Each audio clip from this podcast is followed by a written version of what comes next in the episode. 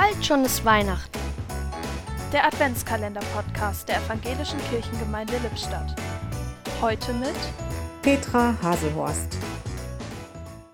Adventkalender sind toll. Heute heißt es, er hat mich bei meinem Namen gerufen.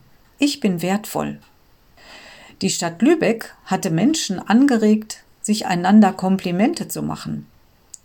Und so standen in riesigen Schriftzügen an Bushaltestellen, Theatertüren, Schaufenstern oder anderen öffentlichen Plätzen wunderbare Botschaften.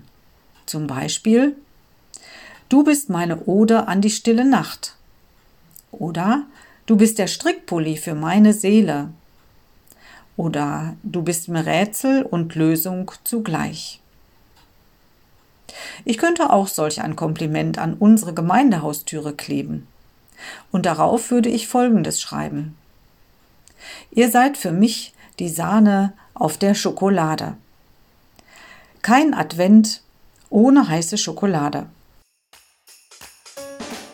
Ein Türchen öffnete heute Petra Haselhorst.